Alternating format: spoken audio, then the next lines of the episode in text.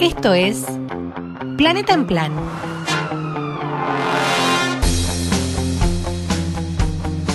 La columna ambiental de Javi Corcuera.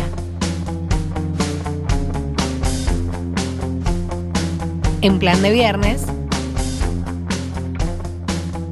Por Radio Arroba.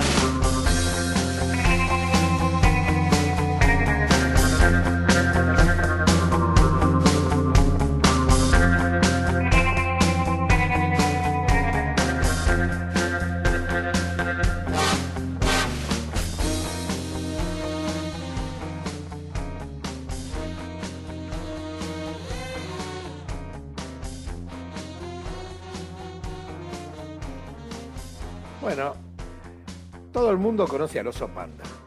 Sí. El cuerpo rechoncho, el hocico corto, los ojos, los ojos aparentemente enormes por las manchas negras que tiene alrededor de los ojos. ¿sí? Esas características y su cabeza blanca, enorme y redonda le dan aspecto de bebé humano. Y eso lo convirtió en un símbolo de la naturaleza indefensa que tenemos que proteger. Según las encuestas, es el animal que genera más cariño, más adhesión en todo el mundo. El panda está en el logo del Fondo Mundial para la Naturaleza, una de las grandes redes globales de conservación del ambiente.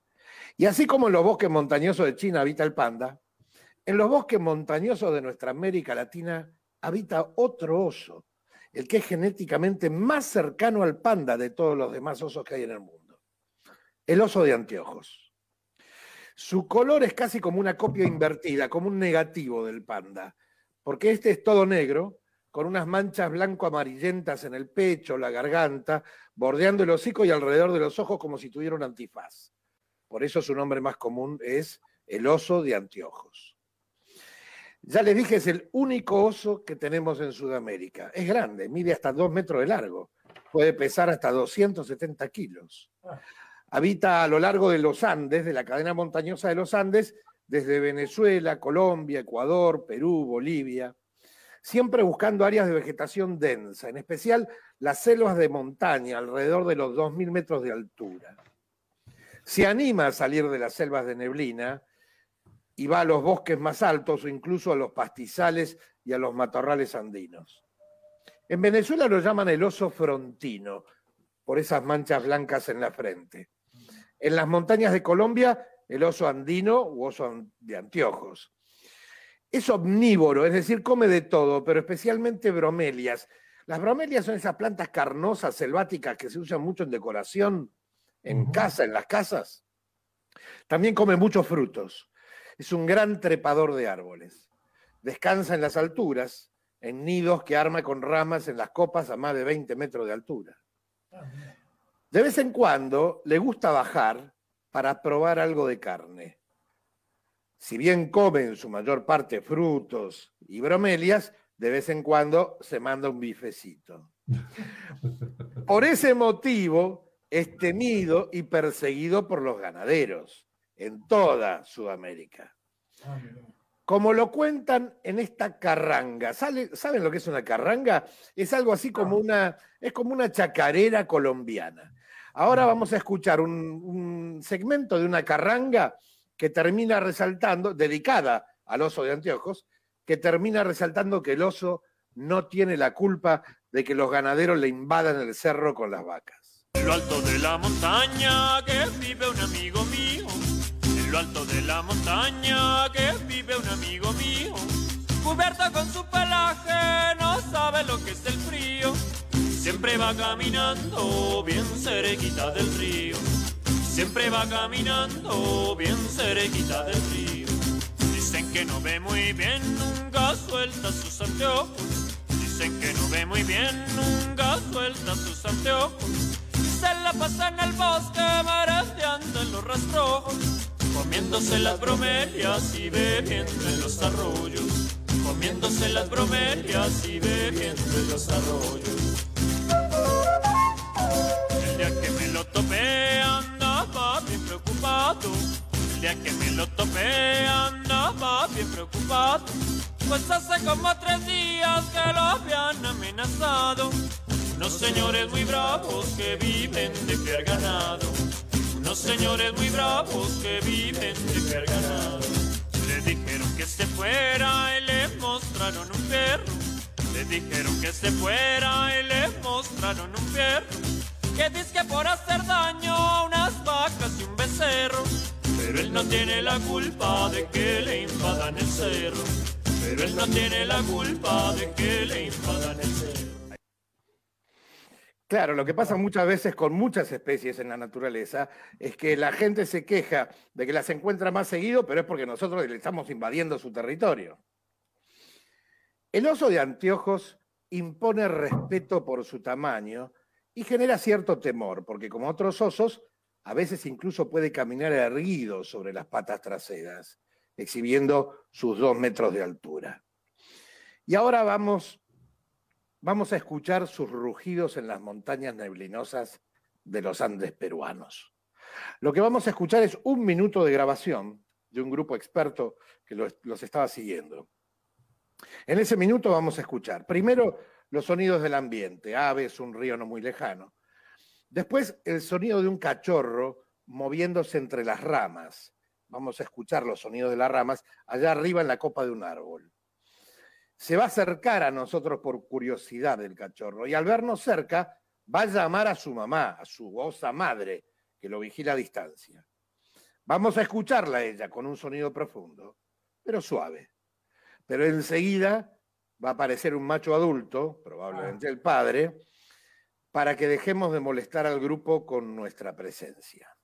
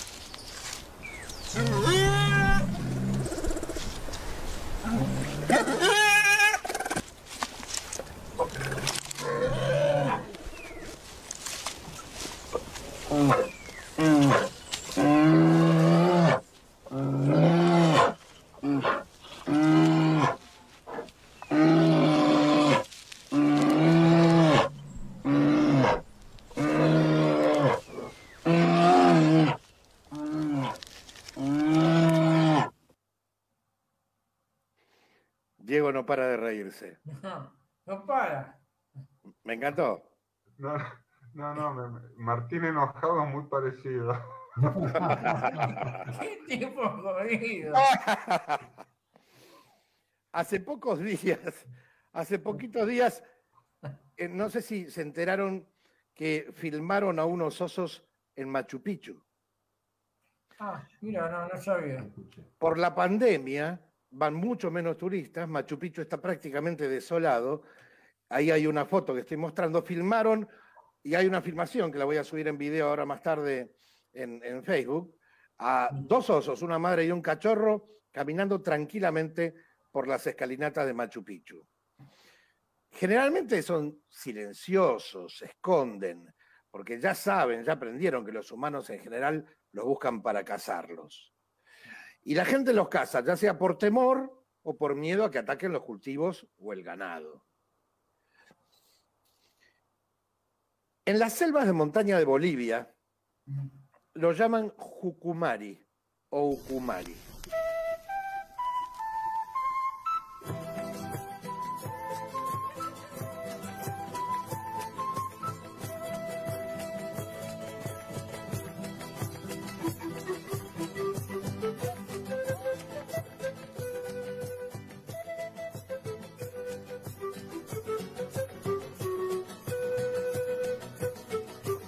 Ahí se esconde, se esconde de los cazadores en, en 12 áreas protegidas nacionales bolivianas.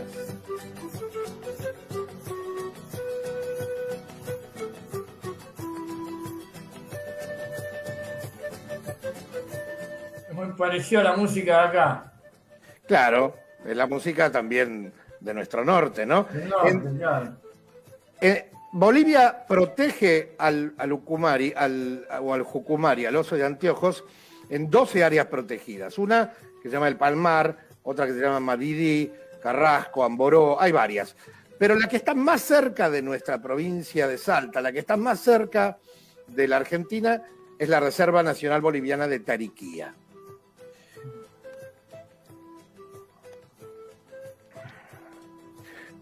Este animal, que también se transformó en un ícono, está presente en todos los carnavales. Y en ese famoso carnaval boliviano, que en esa famosa fiesta boliviana, que es la Diablada. Siempre hay alguien que se disfraza de Lujucumari en esas fiestas.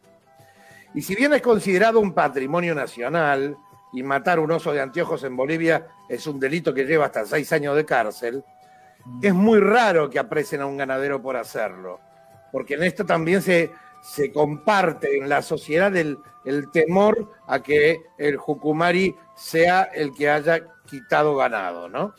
Esto lleva a que hay un problemón entre el año 2006 y el 2020, ahora, hay registros confirmados de por lo menos 36 osos cazados en ese país. Y es probable que en Bolivia no queden más de unos 3.000 individuos sobre una población total en toda América, en toda Sudamérica, de no más de 20.000. Desde Venezuela a Bolivia hay proyectos para protegerlos y por supuesto proteger su ambiente, que son estas selvas de montaña y los paisajes asociados que en la Argentina y Bolivia llamamos yungas. Por la, la forma, las características del animal, es comprensible que además haya leyendas sobre el oso de anteojos. Hay muchas leyendas en Sudamérica sobre esta especie. Se lo asocia a un ser mítico, monstruoso, que sale de la selva para raptar mujeres en el bosque al pie del monte, es decir, en la selva pedemontana. Todavía hoy, en Tartagal, en Orán y en otras localidades de nuestra provincia de Salta, mucha gente cree firmemente que ese ser extraño existe y le temen. En Salta y más al sur no lo llaman Jucumari como en Bolivia, sino Ucumari. Perdió la J en el camino. Ahora vamos a escuchar el testimonio actual de Juana Flores, una señora que grabé hoy, que tiene su familia en Tartagal, en plena selva pedemontana salteña. Ah, bueno, esta es la historia que sé yo de hace muchísimos años. Antes en Salta, Tartagal, existía el Ucumari. Bueno, pero esto viene de años, 100 años, 150 años, mucho, muchos años. O sea, es, es como un mono gigante que llevaba a las mujeres, que se llevaba a las mujeres al cerro, al cerro cuando él bajaba cada vez que había luna llena, sé que bajaba, me contaba mis abuelos, bueno, yo escuchaba cuando yo tenía siete, ocho años, que las abuelas chusmeaban ahí decían que bajó el Ucumar y se llevó una joven y después de dos o tres meses aparecía y ya la, señora se había escapado de la bestia esta, pero dice que la llevaba para embarazarla nomás y también llevaba chicos. Entonces a nosotros nos hacían asustar que no salgamos nunca a la calle sola porque venía el Ucumar y no iba a llevar. Pero sí, sí sé que existe esto. Así que siempre se escuchaban los gritos, tenía un grito como si fuera lobo, pero esto viene de años, muchos años, así que yo nunca vi uno, pero sé la historia del Lucumar y que siempre nos contaron los abuelos, las señoras viejitas de allá de Salta. Bueno, yo más o menos sé eso, no sé mucho, pero sé lo que me contaron gentes antiguas mis tías, mi bisabuela, que, que bajaba el mono gigante de arriba del, cerro y, se llevaba a las chicas o las mujeres más bonitas que él quería cada luna llena o cada carnaval. Eso es lo que yo sé. Lo maravilloso de esta historia, Las más bonitas, ¿no? Es una- no Se sabía. llama un boludo Lucumari, ¿eh? Un fenómeno. en Salta hay quienes dicen que esto ha salvado muchas parejas. Ujú. Ya, ya, ahí está. Ya. Eh, falta el Tucumani. Se la, se la llevó el amigo, yo no tengo nada que ver. Se la llevó el amigo a Cerro. Desapareció de golpe. Pero No, además, pero además vuelve. Entonces, bueno, vuelve embarazada, pero la única preocupación que tenés es que cuando nazca no nazca demasiado peludo el pibe.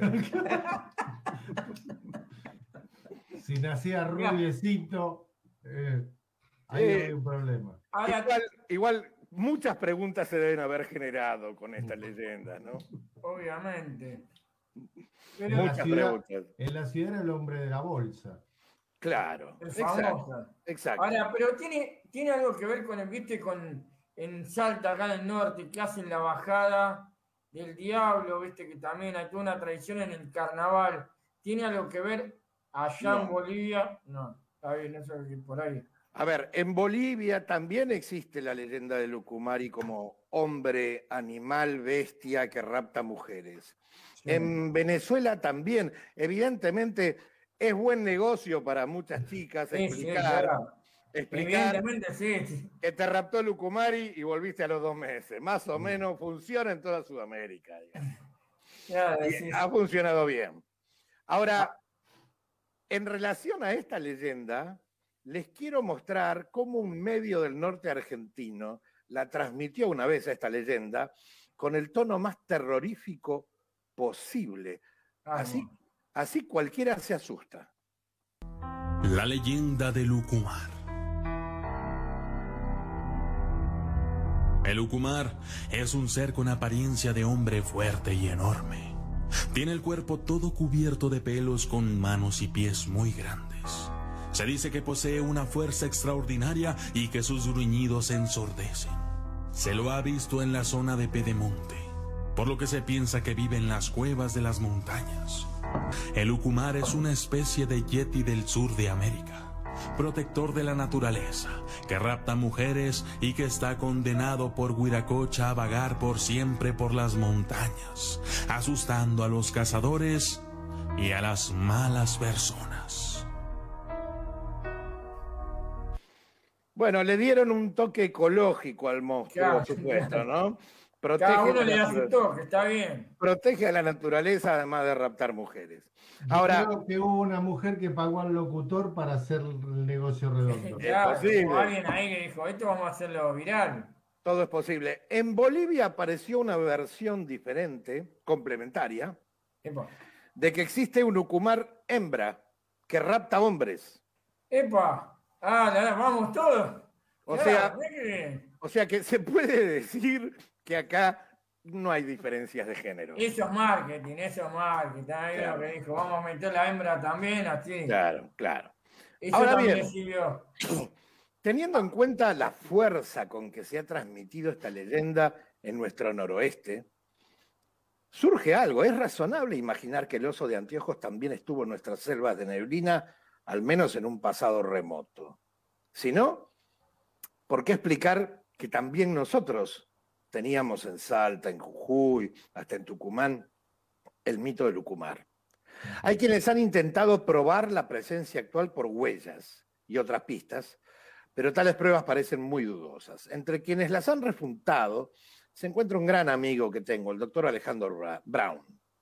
Brown es ecólogo, investigador de CONICET, experto en biodiversidad y desarrollo sostenible, y durante décadas se ha dedicado a generar conocimiento científico, ayudar a crear áreas protegidas, a monitorear el estado de conservación de nuestras selvas de, mo- de montaña, que las yungas, como ustedes saben, en- en la Argentina se distribuyen como un rosario de islotes de selvas montañosas desde el norte de Salta, en la frontera con Bolivia, hasta Tucumán. Brown creó y preside la Fundación Proyungas, dedicada a conocer y conservar estos ambientes. Le pregunté a Alejandro Brown sobre la presencia del oso de anteojos en la Argentina. Como él considera que hoy no está, podría interpretarse que opina que nunca estuvo. Pero veremos que no es así. La primera pregunta entonces, dado que la especie está presente aún hoy en la cercana Reserva Boliviana de Tariquía, fue la siguiente. ¿Son tan grandes las barreras físicas entre Bolivia y Salta como para pensar que la especie nunca estuvo en la selva de neblina del norte salteño? No hay ninguna razón este, geográfica que explique la no presencia del oso de anteojos en, en la Argentina. Eh, no hay ninguna barrera geográfica importante. El, río Bermejo es un río fácilmente franqueable y todas las montañas cubiertas de bosque son hábitat del oso de anteojos. Evidentemente el oso ha tenido presencia en la Argentina y, se refleja en, la cantidad de mitos e historias que se escuchan este, cuando uno camina por, los senderos de esa selva de montaña o yungas. Dado que la reintroducción de especies, lo que se llama hoy en día el rewilding, volver a silvestrar un ecosistema, está demostrando bastante éxito en los esteros de Liberá, por ejemplo, eh, con la reintroducción de yaguaretés que está ocurriendo allí. si, se, si se fuera a adoptar este tipo de programas de reintroducción en las yungas, ¿qué especies deberían ser objeto de evaluación? Y esto respondió Alejandro Brown.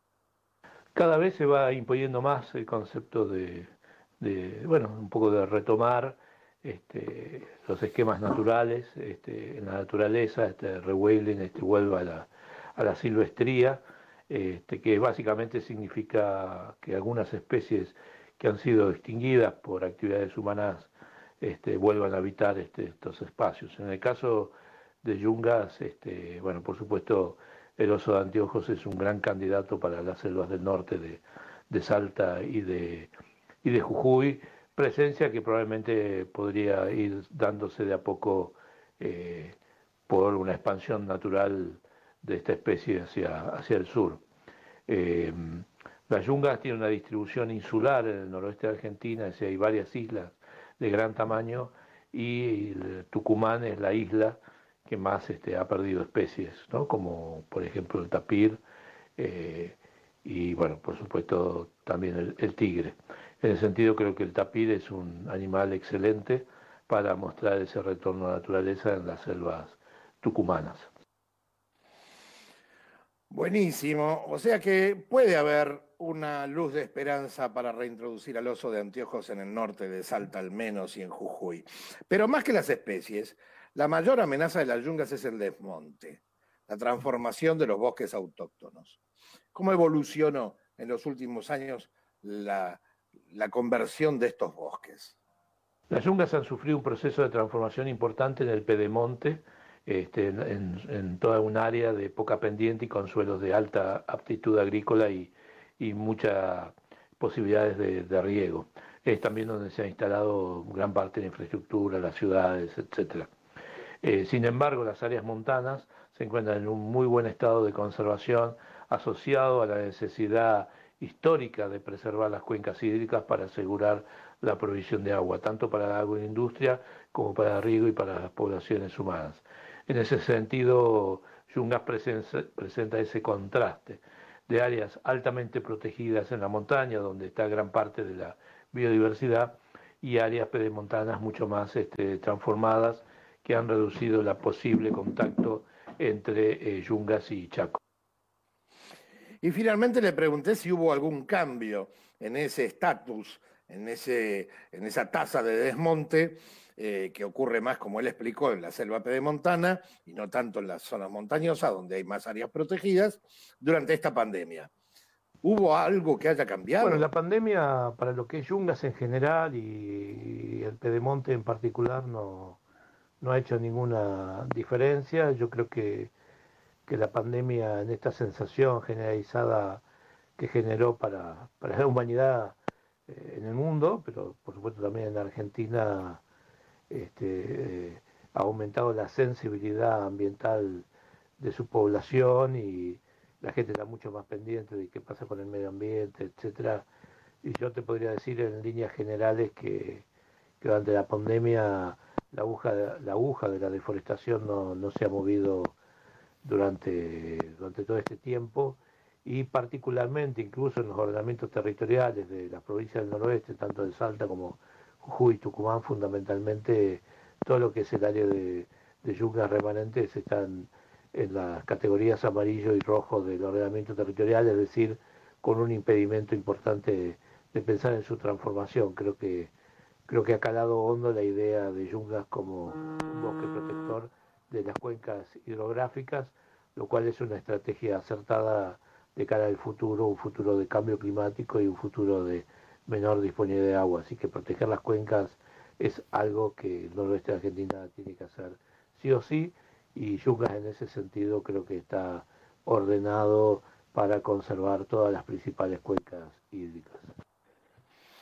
Bueno, dentro de todo son bastante buenas noticias. Este, mm, existe la posibilidad o se podría evaluar incluso reintroducir algunas especies como el tapir en las yungas tucumanas o ojalá el oso de anteojos en las yungas del norte de Salta. Me alegró mucho escuchar eso en boca de Brown, porque además es un científico muy serio, muy sólido. Una de las áreas más protegidas de las yungas, donde mejor puede caber recuperar al oso de anteojos, en mi humilde opinión, y creo que Brown coincidiría, podría ser la Reserva Nacional del Nogalar, por su inmediata vecindad con la frontera boliviana. Esta área de la Administración de Parques Nacionales cubre una cuenca hídrica y es un paisaje que les aseguro, amigos, parece salido del Señor de los Anillos.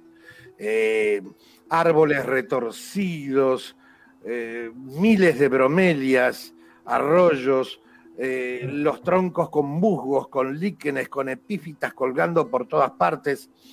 Es un sitio poco conocido por la mayoría de los argentinos, al que le tengo especial cariño porque trabajando con la Fundación Vida Silvestre ayudamos a crear esta Reserva Nacional que hoy es del Estado.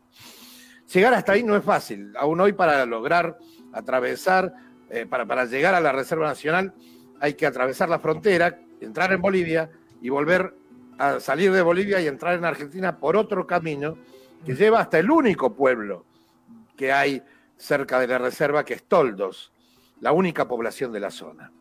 Yo les aseguro que es un lugar único, es un lugar mágico. Es ahí o en el cercano y también salvaje Parque Nacional Baritú, el más salvaje de nuestros parques nacionales, el que no tiene caminos de entrada y está bien que sea así. El lugar donde no encontrás huellas humanas, pero encontrás huella de jaguar. Ahí es donde puede llegar a darse también la presencia futura del oso de anteojos. Es en esos dos lugares, es en, y en algunos más, donde uno puede mejor imaginar que los argentinos vamos a poder algún día escuchar el rugido del Lucumar en nuestro país. Esos son los ambientes donde tal vez algún día logremos reintroducir, recuperar al único oso que los argentinos tuvimos y volvamos finalmente a tenerlo. Sería, sería buenísimo. ¿Quieren? ¿No se lo puede reinsertar? Bueno, reinsertar no es un trabajo que se hace transportándolo de un helicóptero, capturándolo y, y lanz- y largándolo. ¿eh? Es un Sí, trabajo que requiere muchos pasos previos. Mm. La reintroducción además no tiene sentido si es un solo animal. Y es un trabajo muy complejo que requiere muchos estudios antes de, antes de hacerlo. Porque también tenés que hacerlo de modo tal que no se encuentre a los 15 minutos con un cazador que lo mate. Entonces tenés que trabajar mucho el aspecto social de la reinserción. Claro. Y Javier, vos comentabas al principio de la columna que eh, cuántos animales eh, se habían cazado en, creo que fue, fue en Bolivia que lo comentaste. Sí. Y me surge la pregunta de qué tiempo de, de gestación tiene o, o cada cuánto puede gestar una hembra de oso de anteojos, una cría o dos, no sé cuántas pueden dar a luz. ¿Sabes ese, ese dato? Son mamíferos grandes, eh, No voy a decir cuánto viven porque esa es la pregunta del trivia. Bien. Pero sí cuánto pueden... eh, eh, Pero sí cuán- cuántos críos pueden tener. Sí. Normalmente tienen uno, dos como mucho, una madre. Mm. Y pueden pasar dos, tres años hasta volver a tener otro. Claro, con tal la, la tasa de re- eh, nacimiento es muy lenta. Así es. Además, pensá que eh, en cuanto bajan a tierra, se suelen encontrar con este ser humano que le tiene miedo por las leyendas y por el ganado. Cuando en realidad hay muy pocas demostraciones de que ataque al ganado y muchas más de que el 99% del tiempo se, se alimenta de frutos y de bromelias pero es cierto que en algunos casos ha predado sobre el ganado, como lo hace, por ejemplo, el puma en nuestra Patagonia, o el jaguareté, el jaguar, y por lo tanto hay que trabajar con mucho cuidado esa relación con los ganaderos, ¿no? Sí, Bien. es lo mismo que el oso panda también, tiene creo que una vez al año y creo que son dos meses que puede aparearse nada más dentro del año, algo así. Sí, sí. Estas son especies muy débiles en términos de su capacidad de recuperación. Por eso mi única sensación, digamos, de duda respecto de lo que dijo Brown fue, no sé si notaron que dijo que él considera que incluso puede llegar a darse que el oso de anteojos vaya bajando hacia el sur y entre en Salta casi naturalmente de a poco, Mm. eh, viniendo desde Bolivia. Pero lo que pasa es que en Bolivia lo están cagando a tiros. Claro. Ese es el claro, ahí está. Entonces yo diría, yo diría que en realidad habría que buscar algún mecanismo distinto en el futuro, o por lo menos evaluarlo, ¿no? Sí, alguien que se ocupe directamente, o una fundación o algo que se ocupe directamente del animal como para preservarlo y que de a poquito el pobre bicho pueda bajar. Mirá, pensá que para reintroducir a los jaguares, la gente de Conservation Land Trust en eh, Iberá, en los esteros del Iberá, Sí. eh, es un programa que para tener la primera pareja de jaguares reintroducidos en los esteros del Iberá, en la provincia de Corrientes, es un programa que llevó adelante Sofía Genonen con Chris Tompkins y sus equipos durante más de 10 años. Mm. Y recién después poder bajar al animal y decir, bueno, ahora sí estamos en condiciones de que tengan suerte, ojalá se reproduzcan y que les vaya bien. Claro. Qué laburo, claro, es toda una movida. La reintroducción es algo bien complejo.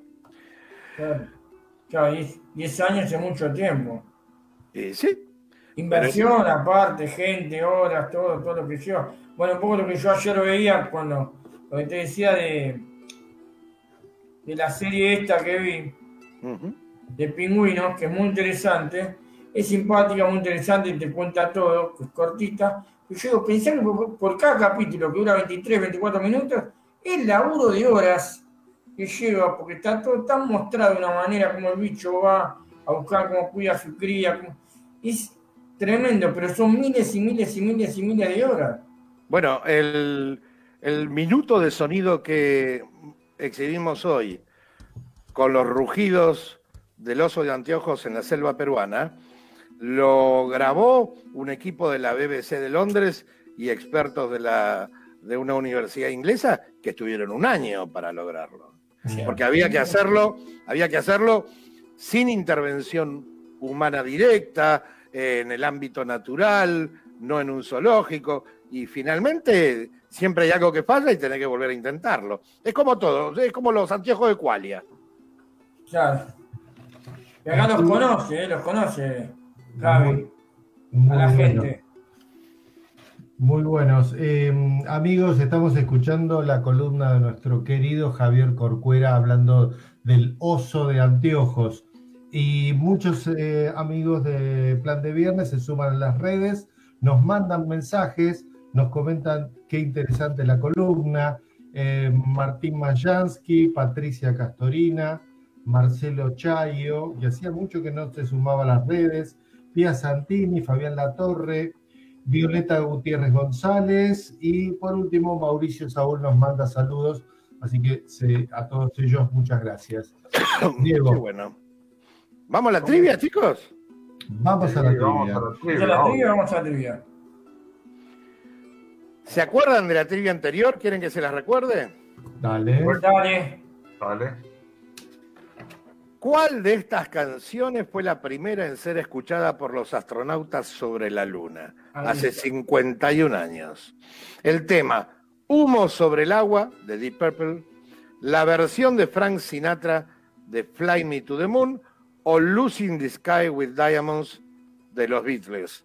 De los Beatles y hoy cumpliendo 71 años Paul McCartney, ¿no? 78. Sí, no, Sí, 79. 79. 79. Wow. 79. Sí, ya está, ¿eh? Qué nivel, ¿eh? Geriátrico en puerta. Mira, Javi, yo, la, yo le respondí en tu Instagram esa trivia y yo estaba convencido que la segunda opción no iba a ser porque me parecía muy obvia. Para mí la tercera. Yo voté por la primera, pero me parece que me equivoqué. Yo voté por la tercera. Bueno, la verdad es que el módulo de aterrizaje lunar que se llamaba Águila del Apolo 11 se posó en el Mar de la Tranquilidad en la Luna un 20 de julio en 1969. Inmediatamente a Neil Armstrong, que después, un, un rato después, iba a bajar y a, y a dar aquel famoso primer paso, pero en el momento en que se posa la nave, Neil Armstrong tenía que avisar a Houston, y lo hizo, el Eagle ha aterrizado al control de misión de la NASA. Y después de decir eso, se miró con su compañero, que era Buzz Aldrin. Y fue Aldrin el que agarró un cassette y puso en reproductor la canción que ahora vamos a escuchar, que fue la primera que se escuchó en la historia de la Luna.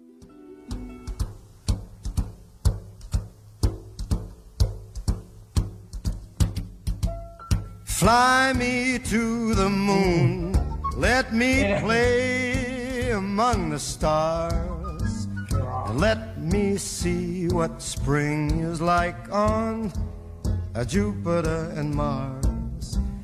In other words, ¿Qué va a estar escuchando hold my hand. In other words, baby, kiss me.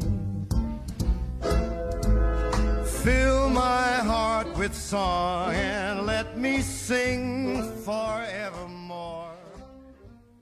Eh, muchos años después, Buzz Aldrin ya retirado, viejito, entra en un bar en Nueva York y se encuentra con Frank Sinatra. Y lo saluda. Y Frank Sinatra ve que lo saludaba un milico lleno de medallas, nada más, no- ni lo conocía. Y Aldrin le dice, aunque usted no lo sepa, usted y yo hicimos algo juntos en la luna. Muy bueno. Qué, qué emocionante, por Dios. bueno. Javi, ¿y la trivia que dejamos hoy cuál es? Ah, esta es mucho más fácil. ¿Cuántos años puede vivir el oso de anteojos? ¿10, 20 o 40? Bien. ¿Cuán- Repetimos, ¿cuántos años puede vivir el oso de anteojos? Las opciones son 10, 20 o 40 años. A mí me ya tengo un pálpito, un corazoncito por uno de los tres. Bueno, Vamos a ver. bueno, veamos qué vota la gente. Bien. Encima lo vamos a subir al Instagram de Plan de Viernes. Vos también lo tenés en tu, en tu Instagram de Javier Corcuera. Acá vos, mira, ya Patricia Castorina está diciendo acá en, en Facebook. ¿10 años? Die- eh, no lo tengo, yo todavía no me aparece este, Patricia en mi Facebook. Pero Bueno. A- acá eh, Patri Javier Corcuera nos hace, ¿cómo hizo recién? Todavía no sé, se va a develar en la semana. El viernes que viene se ve. Viernes que viene. Viernes Exacto. que viene. Siempre es muy placentero compartir el programa con vos, siempre aprendemos mucho y, nos encanta que haya temas vinculados al ambiente, a la sustentabilidad, a, los parques nacionales en los que vos tenés tanto que ver, porque por ahí mucha gente no lo sabe, pero el, señor Javier Corcuera es responsable de que muchísimos parques hayan sido cuidados, restaurados, agrandados durante su gestión como presidente de la Fundación Vida Silvestre lo ha hecho. No exageremos, hay mucha gente que lo ha hecho. Hay mucha gente, pero bueno. parte. Mucha gente. Pero sí he tenido, he tenido el privilegio de trabajar mucho para eso. Bueno, por eso. Entonces, para nosotros es un honor tenerte y compartir el programa con vos y, tenemos la plena seguridad de que la persona que está charlando con nosotros sabe fehacientemente de lo que habla. Así que, por fuera, te queremos mucho. Igualmente, Diego, Tincho, Martín, Ale, muchas gracias. Nos vemos la próxima. Nos vemos. Gracias. Gracias, Javi. Muchas gracias. así pasó Planeta en plan, la columna de Javi Corcuera en plan de viernes. Tanda cortita y cerramos el programa.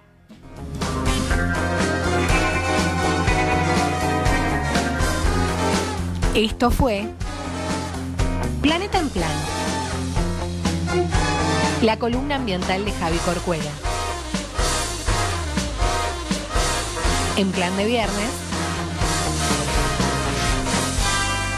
Por Radio Arroba.